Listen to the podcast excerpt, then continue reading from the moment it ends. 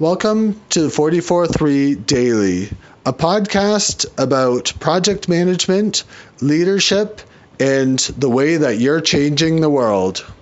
The sound of crickets, the gentle sound of traffic in the distance, the quiet sound of bird calls in the distance the other way. Sometimes it's worth it just to take a moment and stop and listen to what's going on around you. It can be very calming, but it can also give you a new and different perspective, like recording a podcast at a horse farm, as I am today, or looking into the distance and seeing the white fluffy clouds with a bit of gray. Having a new perspective on your work and your project can give you renewed energy and a refreshed perspective on how you can approach your work.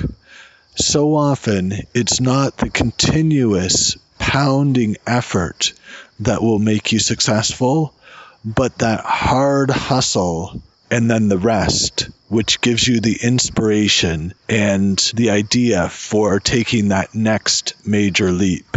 For athletes, it's not that they practice every day, all the time, relentlessly, 7 days a week, but it's that they practice maybe 6 days a week, and then they rest to let their muscles heal. The same thing is true of your project schedule and your project rhythm. Make sure that you're allowing for rest times. If you're running a project with many people, you can allow those rest times at different times, but make sure that people have a chance to rest. Rest is so important in the ability for you to grow and deliver on your project.